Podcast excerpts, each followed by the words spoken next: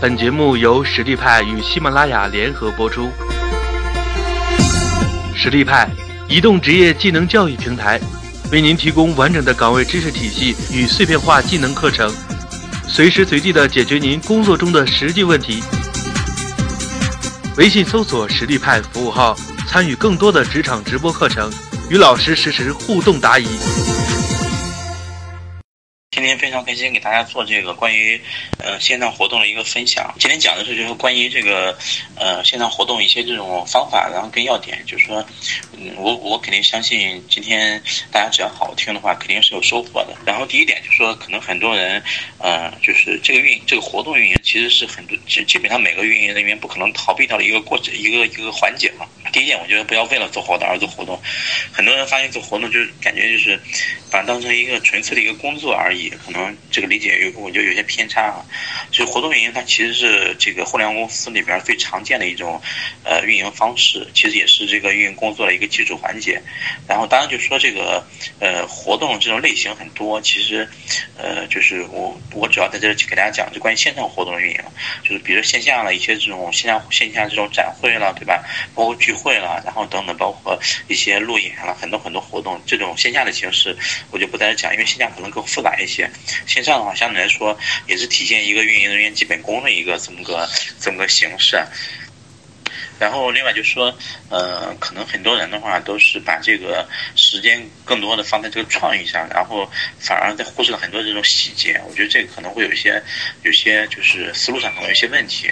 呃，在这我在就是今天讲的过过程中，我正要跟大家就是阐述一些。另外就是活动的这个频次不可能做的太频，活动频次，活动其实在某种程度上就就像一个这种饮饮鸩止渴，大家都知道这个词儿对吧？其实比如好多人做这个微信活动，这活动一旦做起来之后涨粉涨的是挺多，但是你一旦停下来之后，这个粉丝可能就会掉的很猛。其实这个东西就是我觉得就像一个毒药，但这个东西，呃，就是不要把它做成一个完全城市化的东西。就是咱们做活动了，我觉得还是为了这个质量或为了这个真正是为了你这个这。个这个产品的这个品这个平台的这个口碑对吧而做，不要说为了去做一些别的东西。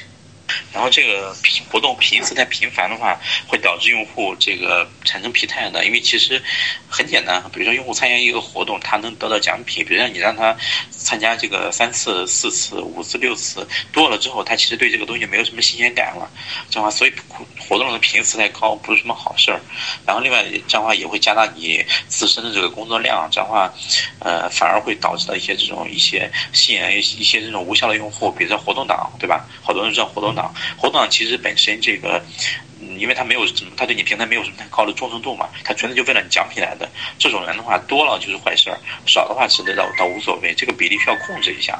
然后，所以我觉得原则的话就是说，活动就是要么别做，做的话就是做做出这个精华来，做出亮点来，对吧？然后活动的基本这个这个流程大概就分成四步嘛，活动准备环节跟活动策划，活动执行跟活动总结。然后我就这四个环节给大家讲一下具体。活做活动的话，肯定要考虑这个品牌因素的。其实，运营工作本身就是需要考虑这个品牌因素的，不是说是你为了做而做。然后另外就是需要考虑预算，但不是说预算没有的话就做不了活动。其实像早年的时候我做的很多活动，我们也没什么预算的，就很多可能想了很多土的办法，然后去就是比如说去要也好，或者说去通过这种一些虚拟的东西，然后也好，其实是就是极大程度省了很多成本。所以我说，我就是做活动，目前呢，就是在现在的年代的话，看肯定是需要这个费用的，但是不代表说费用越多，你就做的一定你就做的越好，这个东西不是个必要条件，不是个必要条件。就是说，当我们有钱的时候，我们可以做的更好；当没当我们没钱的时候，或者钱比较少的时候，我们还能做。我觉得这个是运营人员一个运营人员的一个素质跟跟跟要求啊。然后另外就是活动的话是就是一切向结果看齐，然后对活动的话你要求你要你需要有一个清晰的判断，这个活动到底是干嘛的，就是什么目的。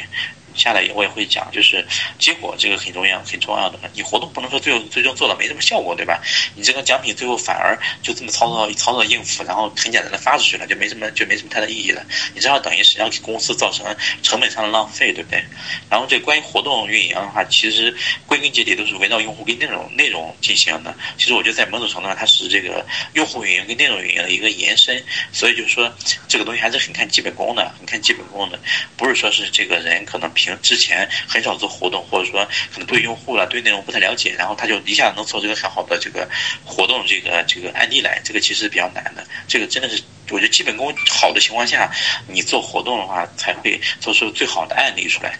嗯，活动准备阶段，大家就是要考虑一下这个活动的目的是干什么？嗯，是干什么？第一个就是说，如果说他是，呃，是不是考虑这个完全是做品牌传播的？从平面传播，这个目的可能就不太一样了。就是这个。就就是，当然这个我我刚才说了，这个也算一个基本的诉求啊。但这个说如果说纯做品牌传播，可能它跟这个用户了，包括它跟这个内容的关联度，可能就不是太不是太高。就包括这个活动，呃，很多设置环节可能就不是太偏用户。然后另外就是，它如果说以销售为导向，对吧？销售为导向那更不一样了，完全是为了卖货的，对吧？它可能很少会顾及用户的感受的。然后另外就是，如果说这个活动是以提高用户粘性，然后培养用户习惯这种这种活动的话，那里边很多环节就得体现对用户的这种重视程度，对吧？然后很多可以加很多用户喜欢的环节，这个是不同。然后另外就是，如果说你要是单纯追求 KPI，对吧？然后追求数据为目的，那你那这样的话，你也可以做一些这种抢楼了，对吧？当然说这种抢楼灌手的活动可能质量不太高，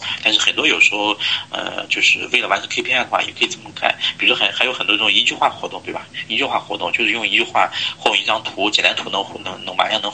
这个就。就能参与嘛？这种活动的话，其实，呃，就是在这个整个活动里边，只属于一个小型的这种活动，小型的活动。然后你明白这个活动目的之后，这样的话你就知道这个，呃，该投入哪些资源，对吧？投入哪些资源，然后该有些这种，比如说这个投入，投入指的是费用嘛，对吧？然后资源的话，指的是说我要投入多少奖品啦，然后。或者说我要投入这种推荐位了，对吧？然后就是包括国内外的一些这种流量什么之类的。然后另外就是频次，那我这个活动到底是，呃，就是比如说我要是纯用户活动的话，我可能把这个周期分可能放的更长一些，对吧？那比如说这样的活动可能比较小型的话，我可能就会这个频次放的比较短一些，有可能一天之内可能就会就会把这个比赛结了，也有可能，这个是比较正常的。呃，这个是活动准备阶段。活动准备阶段的话，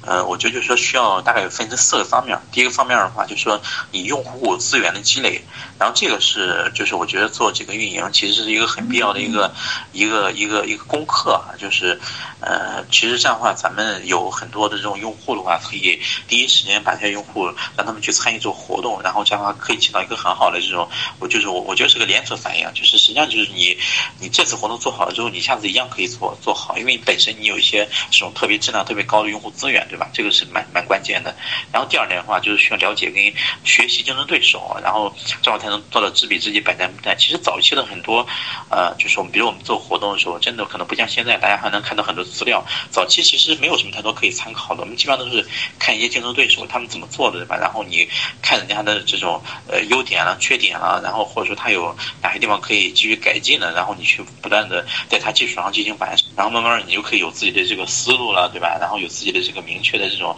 销手段，对吧？然后这样的话，你活动可能做得更好一些。另外就是活动，呃，就是就是我觉得就是说，别人可能做的不太好的地方被你发现了，你觉得还有哪些可以改进的这这种地方？其实我觉得是活动一个突破口啊，意味着这样的话，你你活动肯定比对方做的要好很好了，对不对？然后另外就是，嗯，这个部门内部跟外部的一些资源协调，就是比如有些，因为有些这个效果活动效果可能会比较好的情况下，我还需要需要去协调更多的资源，然后这样的话让更多人参与，更多人知道，对不对？这个其实也是一个提前运营的一个这种协调沟通能力的一个一个一一个事情。然后正好，我可以不是给更多的这种用户，让很更多用户参与，对不对？然后另外就最后一点的话，就是我觉得它确实是一个日常的一个基本功的练习。其实运营就是确实细节啊。然后，呃，我刚才说的，比如好多人可能会把这个时间放在这个创意上，但是你反而对一些基本功，呃，就是掌握的不太够啊。比如说可能是你说这种几个标题，然后把它这个活动的这个内容可能都写不好的话，那你活动自然而然可能就会做的比较糟糕。然后，呃，就是我觉得你就是还是还是有一点，就是你可能不需要那些那种无所谓的环节上花一些心思。这个下来我会讲。微信搜索“实力派”服务号，参与更多的职场直播课程，与老师实时互动答疑。